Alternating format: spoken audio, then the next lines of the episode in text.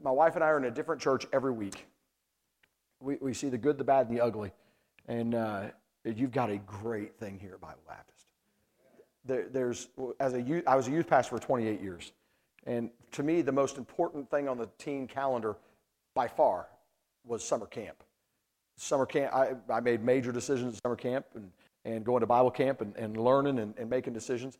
But as far, and I've never been a pastor, so you can say your opinion on this later. Or you can say it now. You're the pastor. You do whatever you want to do. But I don't know that there's a more important thing on the church calendar than a couples retreat. Because your pastor just said, this church is only as strong as the families are. The strength of the family is vital. For you to put the emphasis in your home like you're doing this weekend. Can I tell you, it's more important than a college football game tomorrow. It's more important it's more important than anything else you can do. And thank you for the emphasis you're putting on family. I've got literally two different messages, and I am struggling real hard. I think I know where I'm going to go. I was thinking James chapter number 3, biblical response to conflict, because we all face conflict. I don't think that's where God wants me to go, and I'm really struggling, Pastor. I know you know what I'm going through here, trying to figure out what God wants, but I think I'm going to go a different direction. We all face conflict. I don't know that I've really even introduced my family real well to you. My wife and I, we've been married 28, almost 29 years now, and she was 12. I was 18. I'm from Tennessee. That is legal there, by the way. That is. It wasn't quite that way, but we got married and been married for a long time now. And there's been plenty of conflict in our home. There's been plenty of times. She grew up in a blended family home. I grew up. My parents went through a divorce. There's conflict. We know what conflict is. I have 3 older brothers. By the way, all my brothers have girls' names. Every one of my oldest brother's name is Carrie. It's a girl's name. And I love to tell him that too. My next brother's name, my parents' name, these aren't nicknames. These are on their birth certificate. My next brother's name is Kelly, and the girl's name. And then my third brother's name, I'm just saying, this one's probably more of a guy's name than a girl's name, but Corey is my third brother's name.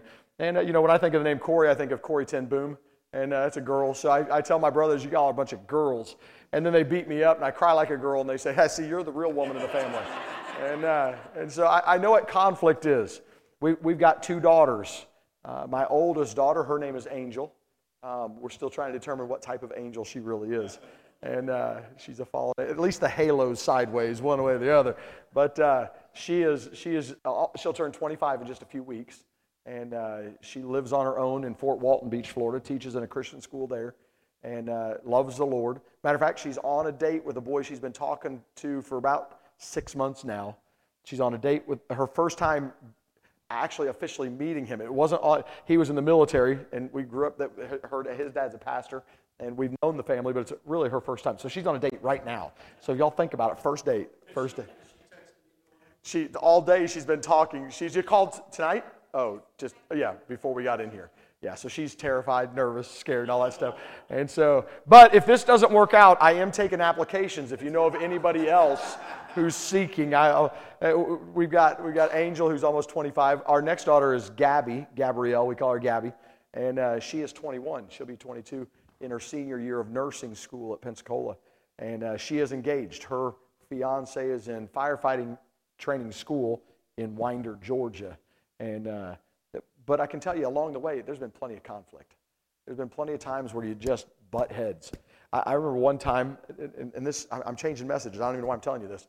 I remember one time walking into my daughter's bedroom. She was 17, almost 18 years old. And we had heard my daughter say on a couple different occasions, we heard her say, when I turn 18, I'm out of here. And you think, well, you're in a preacher's home because sin is in every home. Conflict is in every home. And she said that. And so I'm not an angry person. I don't usually raise my voice unless I'm preaching. I don't usually raise my voice or watching the Cubs. But anyway, usually I'm yelling at them, come on! But I went to the closet and went in and grabbed a suitcase out of the closet, walked into her bedroom, and I set the suitcase in her bedroom, and I said, I almost said her name. I said, you want to turn 18 and move out? Here's your suitcase. Go ahead and pack it. get out. You will not act that way in my home. And then I'm sitting there thinking in my brain, why in the world did I just do that? As I walked out of her room, suitcase in there, she's like, you know, my wife's crying. My other sister's like, yes, I get a room, you know. And I walk out. I'm in my brain, I'm praying, God, please. I'm literally begging God, please, God, help her not to pack that suitcase. Help her not to do it. You know, the conflict in a home is real. And a biblical, maybe the Lord will lead me back there tomorrow, a biblical response to conflict. But I think God wants me to go to 1 Corinthians 13. 1 Corinthians 13. I want to be real practical and simple, and something you can, you know, put a hook on and take home. I'm a very simple-minded man. My preaching follows that. I don't go deep in my preaching. I want you to have something you can take home tonight and implement in your marriage, or be reminded of in our marriage. 1 Corinthians 13, we're going to read the whole chapter. It's known as the love chapter in the Bible. Our family, by the way, we sat down in family devotions. In family devotions, we memorized the book of James. We'd memorize a verse a week, and we'd add another verse every week. And so my girls were little. It wasn't my idea. I'm not the spiritual one. It's my wife. And we would go, and we'd memorize the entire book of James. We'd recite it at breakfast every morning. And we got through with James, and we went to Philippians. We memorized the book of Philippians, the book of joy. And about halfway through, between those two books, we were having conflict, so we said, let's go to 1 Corinthians 13. And 1 Corinthians 13 is loaded. Can I ask you tonight to pretend like this is the first time you ever heard 1 Corinthians 13? No, just pretend. It's rich. 1 Corinthians 13, we'll read the 13 verses in this passage of Scripture. And understand, I give a definition to the word charity, my own personal definition, not technical, but my definition of charity is biblical love, not love. Our world has so twisted what love is. Love is not what you see on TV. Love is not what you see in society. But God has a description of love, and I want us to look at it tonight. 1 Corinthians 13, verse number 1, the Apostle Paul says, by inspiration of the Holy Spirit of God, though I speak with the tongues of men and angels and have not charity, I am become a sounding brass or a tinkling cymbal.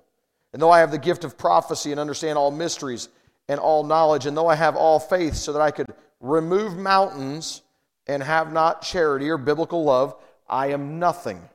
And though I bestow all my goods to feed the poor, and though I give my body to be burned, and have not charity, it profiteth me nothing. In my notes, I wrote down, number one, the priority of love. In these first three verses, and I'll just go through it. I'll stop as we go through it and explain. But those first three verses, Paul, God teaches us what the priority of love is. And in this passage, do you notice the contrast he made in what biblical love is compared to what other things we feel is important in life? Listen to what he says in verse 1. He says, though I speak with the tongues of men and angels and have not charity, though I have the oratorical abilities of statesmen to be able to stand, though I can explain things, though my brain may be so smart, I may have all the knowledge, if I don't display biblical love, I'm that the Peanuts cartoon, wah, wah, wah, wah, wah, wah, wah. That's us. And in our marriage, sometimes we get this biblical love out. We think, well, we're smooth talkers. We can connive. We can work this out. And God says, without love. You ever been in a church service outside of Bible Baptist where you've been there and you heard someone preach, and they may have been fantastic in their delivery, but there was no connection there? What is that? What keeps someone who may be an amazing orator from connecting with people? I'll tell you what it is. It's a lack of love. Biblical love. Paul says if we don't have that love, we show one for another. If that love isn't there, it's just wah, wah, wah, wah. Men, sometimes it's that way when we're in our zone doing our own thing and our wife is talking to us and it becomes wah, wah. My wife said to me just the other day, we were packing to come here. And she was saying something to me, and I was like, la, la, la, la, la, you know, in my own little la, la land. And I'm doing something. And she said, you didn't even hear what I said, did you? Well, that time I did. And I was able to repeat what she had said to me. Why did she say, you didn't even hear what I said? And I know, men, this never happened to you, I know. But it happens to me often. Why did she even look at me and say, did you even hear what I said? Because I wasn't focused. I wasn't showing that love to her. It became a wah, wah, wah, wah, wah. My daughter, when she was little, I remember our routine was to go in the bedroom, and when our daughters were laying in bed, and they tuck them in and pray with them. That, every night we do the same thing. And you came in with your son, and I tell you, that it really took my mind back to our daughters when that age, and we had this fun routine. We'd go in, and I remember literally my daughters, they'd be under the covers, and lights are off, and I would throw the door open and run in the room and jump, literally, like Superman on top of him, and wham, right on top of him. Now, I'd put my hands down so I didn't crush them, and then I'd get right on top of the comforter over their body, and I'd take the comforter around the neck, around the shoulders, and I'd pull it taut right there, and they'd be looking up at me, and I'd say, "Are you ready?" And then I'd bounce the bed, and I'd say, "Snug as a bug in a rug," and they would say it with me, "Snug as a bug in a rug," you know, and it's just probably child abuse is what people would call it, but I'd bounce them, then they'd spin over on their back, and I'd scratch their back, and we went through this routine, and then we'd pray with them. I remember one time going to my daughter's bedroom, and she said, "Daddy," and she was trying to tell me something, and I was like, "Okay, we gotta hurry, and I wasn't zoned in. I mean, I was just there, and my little 3-year-old daughter put her hands on my face. And she grabbed my face and she turned it towards her.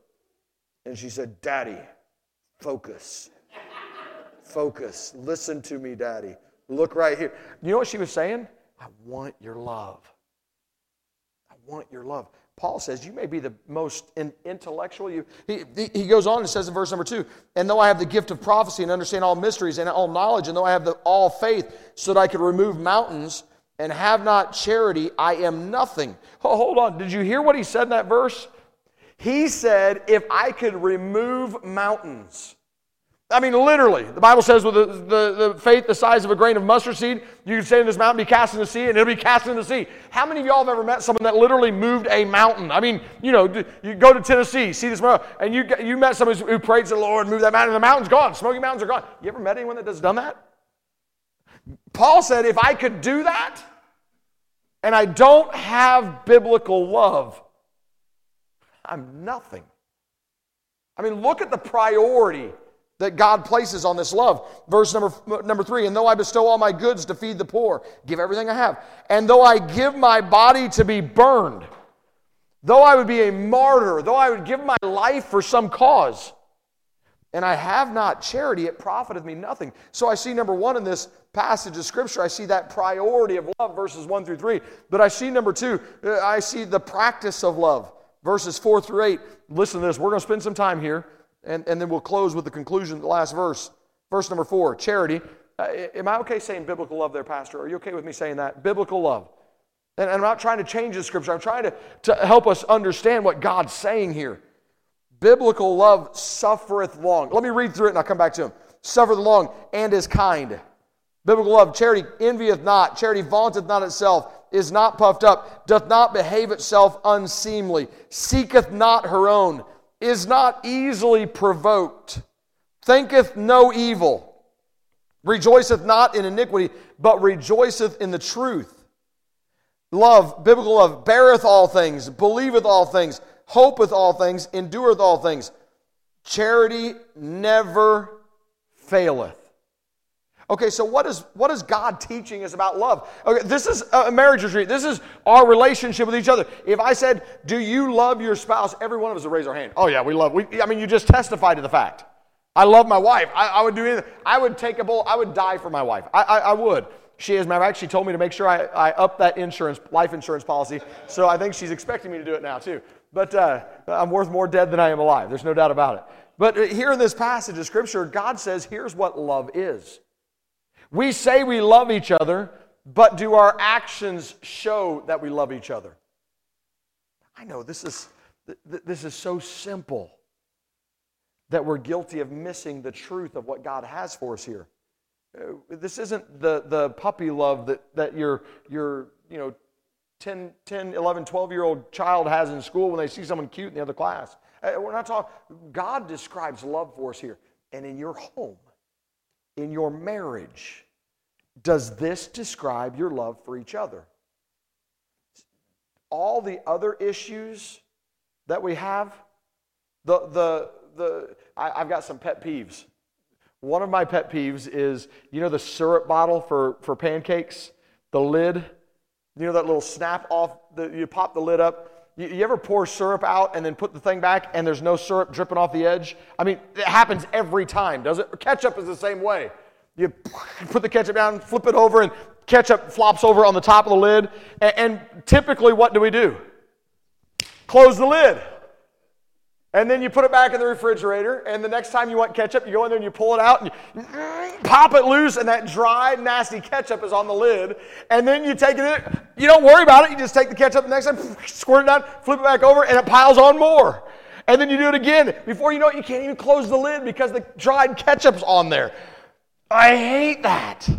The syrup bottle, I hate that. You can't even pop it. So literally, when I just go in there. We all have pet peeves. I go in the kitchen. My wife, this doesn't happen in our house. It really doesn't. It used to years ago, and then I used it as an illustration one time. It doesn't happen anymore. Now, what I did, I didn't say, "Hey, honey, come on, let's fix this. This is a mess." You know, I just took the lid off, walked over to the sink, turned on the hot water, set it down there, let it soak in hot water for like 3 days because it took that long to chisel off that dried ketchup. It cleaned it off and put it back on and just went on.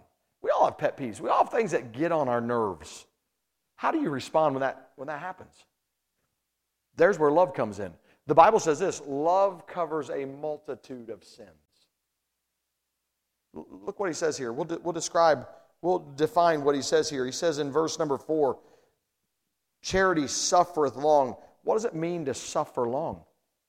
I looked it up and started doing some study. It literally means charity doesn't give up. I'm going to endure the test.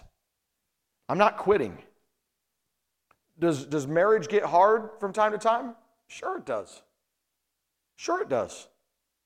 Are there times that you kind of let some resentment start building in your heart towards your spouse? I know right now, none of us are going to say, "Oh yeah, I know it." We're not going to say it because right now, it's that lovey-dovey time right now. We've just talked about how much we love each other. But God says that biblical love endures. It goes through the test. It goes through the trial. It doesn't give up. Charity suffereth long. And it goes on and says, and is kind. I literally looked it up. You know what it is? It's not cranky. You ever get cranky? Now, don't raise your hand and don't point. You know someone who got cranky? I do not take naps. Babe, why don't I take naps? Because she's being kind to me right now. Because I wake up grumpy. I don't wake up the same. For me, a nap is about 7 hours, and it's called bedtime at nighttime. And if I lay down for a 30-minute little nap, I'm going to wake up and I'm like, oh, because I didn't get enough sleep. And then if I go 3 hours, I'm like, oh, it still wasn't enough sleep. It's got to be about 6, 7 hours, and then I'm fine. But those little short Sunday afternoon naps, I can't do it. That's just me. And I wish I could, because there's times I need one. I just don't do it. The Bible says love is kind. It's not cranky. Matter of fact, if you'll go back, I wish we would take the time. Colossians chapter number 3. It's another one of those marriage chapters. I may speak on Colossians 3. I'm telling it now. Tomorrow night, or Sunday night, I think I'll preach on that. But Colossians 3, the Bible says, husbands, be not bitter against your wife. Bitter. God says, husbands, don't be bitter. And it's not talking about, that's not the word bitter. The word bitter literally means harsh. Don't be harsh to your wife. As men, sometimes we're like, come on, my daughter, the youngest, Gabby, she's a sports player. And she loves sports. She's the rough and tumble. Someone fouls her, she's ready to throw the elbow. I mean, she's fighting. And some guy calls her a name, she's going to punch him right in the neck. I've taught her well. My oldest daughter, you give her a cut down, she's like, oh, thank you. Thank you. You're so sweet. I mean, she doesn't have an enemy in the world. My youngest, oh, she got plenty of enemies because she'll punch him right in the face. And that's just my youngest daughter. And she'd be out on the basketball court playing basketball, and someone would foul her. She hardly ever cries. So when she cries, you know she's really, really hurt.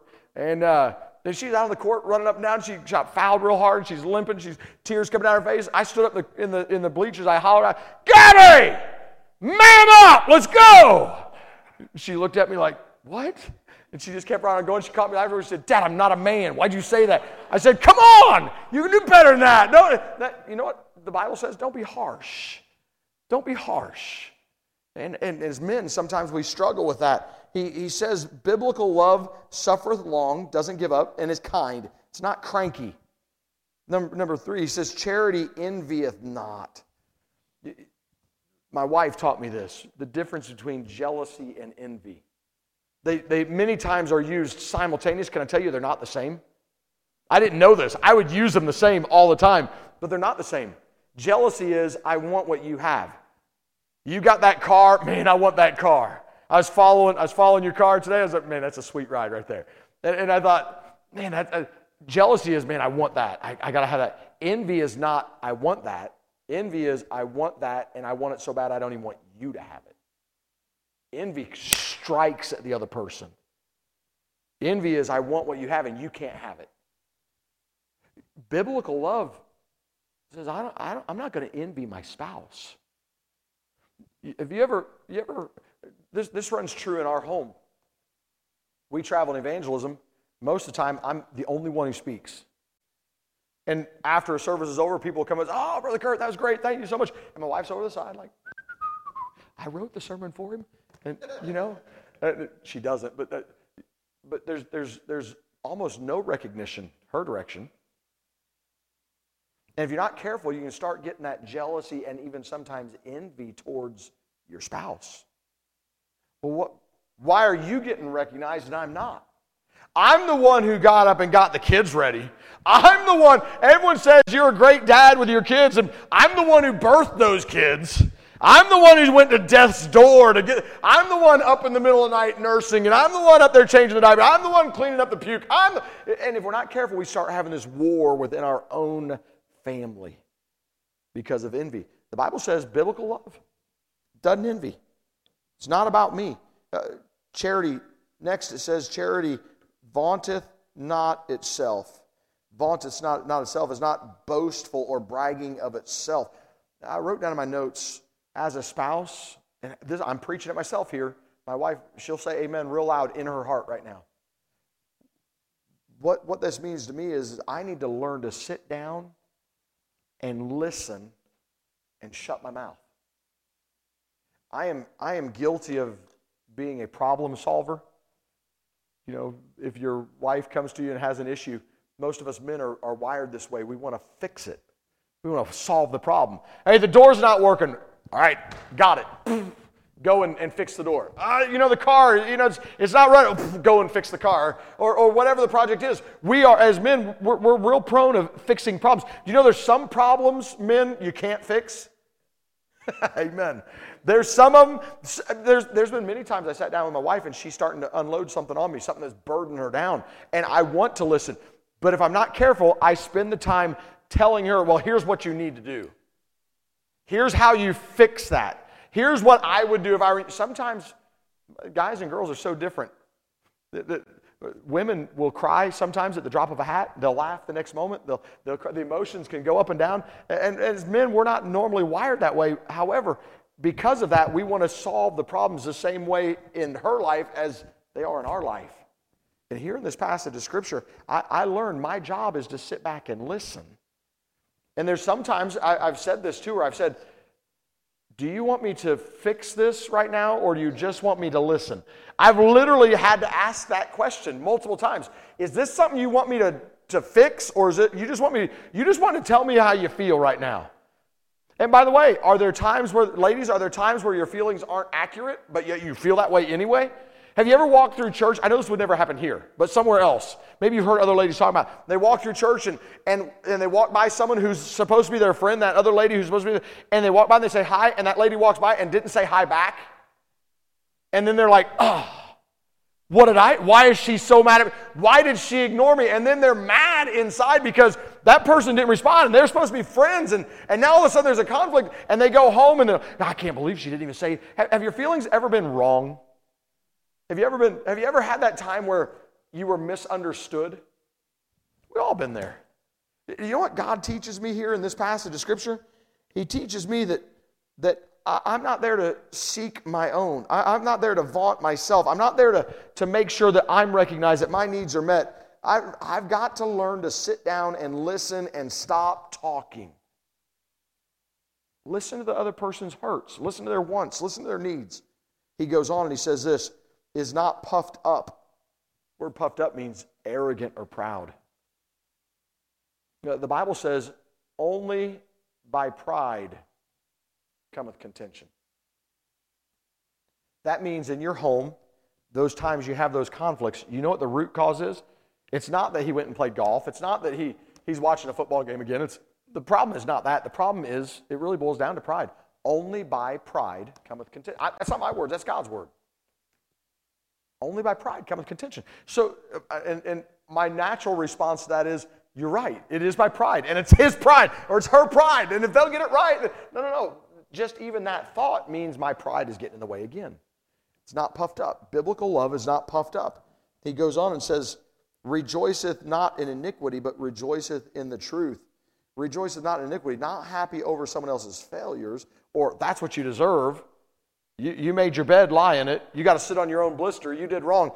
Biblical love doesn't rejoice in iniquity, but rejoiceth in the truth, in the way God's working. That's what happened just a few moments ago in this room. We were rejoicing with each other as we talked about how good God's been in our home. That's what biblical love is all about. The opposite of biblical love would be this. When someone else is giving a testimony, we're sitting there thinking, well, I hope my husband's listening to that one right there. I hope he listens to that. He needs that. Hey, say that again one more time. He needs that right there. That's not biblical love. Biblical love is us coming alongside and rejoicing in the truth, rejoicing in what God has for us. I'm trying to hasten along here. The Bible says, rejoice not, verse number 7, biblical love beareth all things. It means encourages and lifts up. You know what the Bible says? Bear ye one another's burdens, and so fulfill the law of Christ. I want to fulfill God's law. I want to serve God. How, Sean, can you best fulfill God's law? By bearing her burden, by lifting her up, by encouraging her. That's true in every marriage. How can I fulfill the law of Christ? By coming alongside my brother. We're good at doing that to other people outside the home. I'm getting ahead of myself now. We're good at doing that. We come to church, hey, brother, yeah, oh, yeah. We're good at being, Brother Renee, you're the biggest cheerleader in the room. There's no doubt about it. I don't mean that in a distance. You could pound me in the ground like a, you know, when I say cheerleader, I mean you're the encourager. I mean, you're always, yeah, hey, that's great, yeah, that's awesome. I love it. You're giving high fives over flipping a bottle. That's awesome. Can I tell you, we're good at that in public. How is that at home? See, because all this, we could say, yeah, we're good at this in different areas. But really, no other area, and I've written this down, it all starts at home. It really doesn't, I'm going to the end of the message instead of the beginning. Can I tell you, it really doesn't matter how you conduct yourself at Bible Baptist Church. Let me say that one more time. Really doesn't matter how you conduct yourself here. It does. But what really matters is this. How is it at home? Inside the four walls of your home. How's that biblical love going? He says it beareth all things.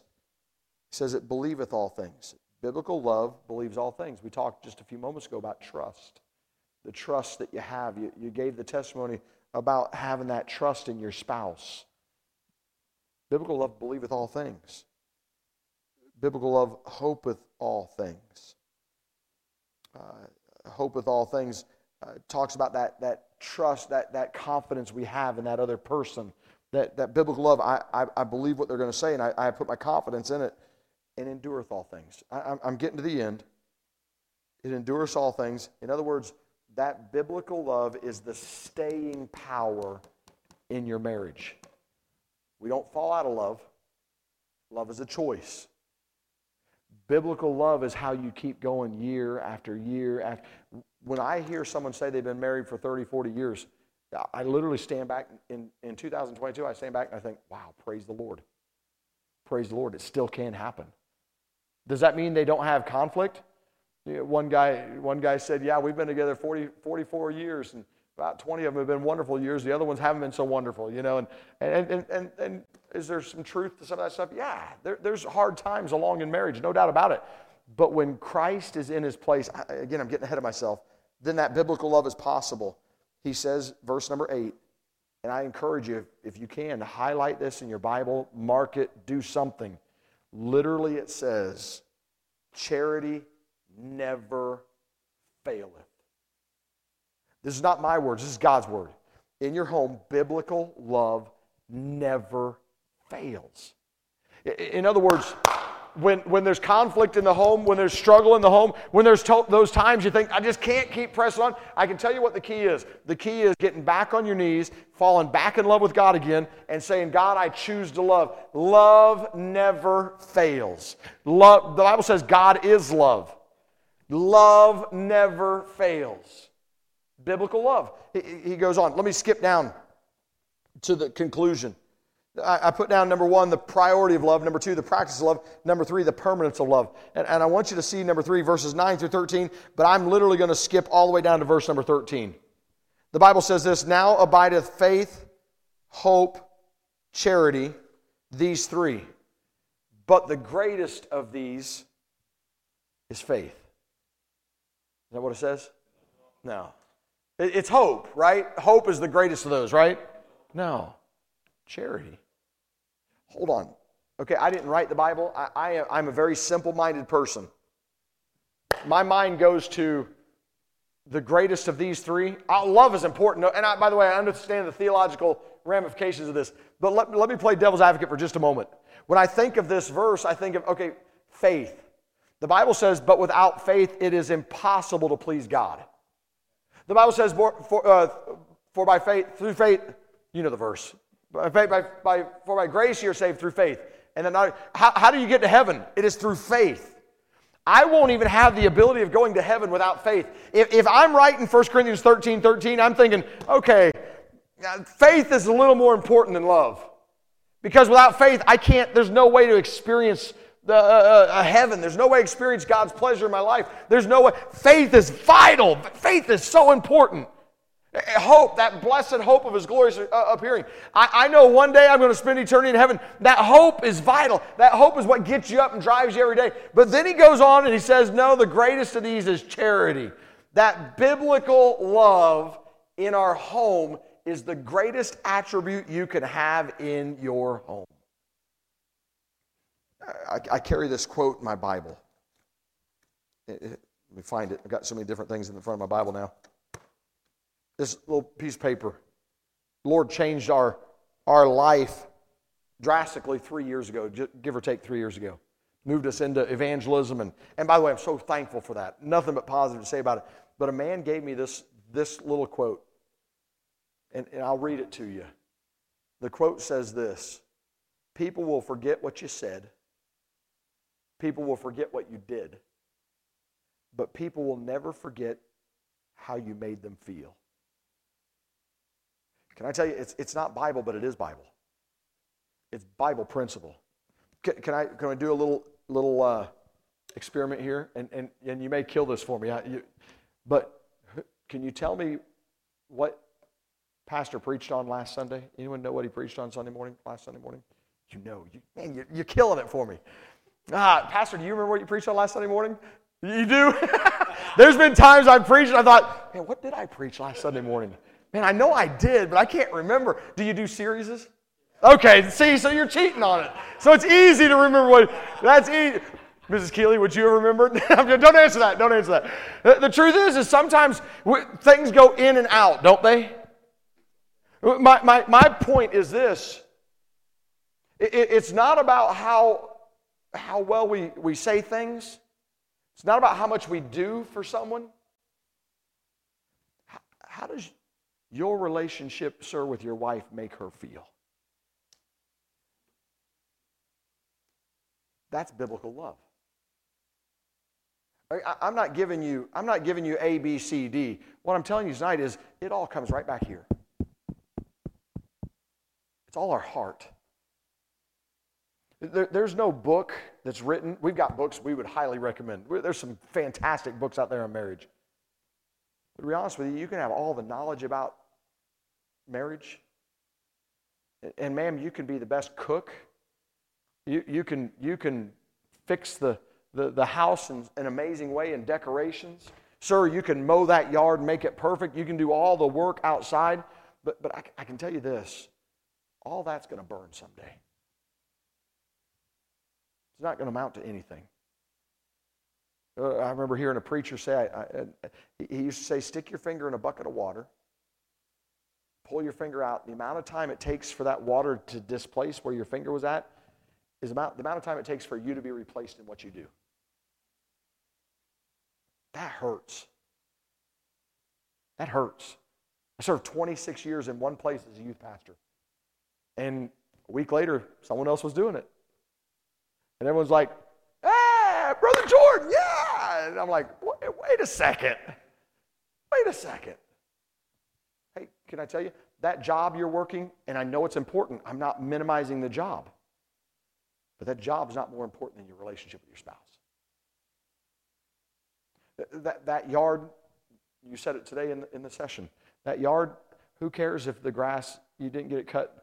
Around here, probably not as big of a deal, but in Tennessee, it turns into a jungle. You got to move the cars out of the yard before you mow the yard, but you can get them off the blocks first. Get the refrigerator off the front porch too, and the couch, and the couch. It really all that stuff is going to burn.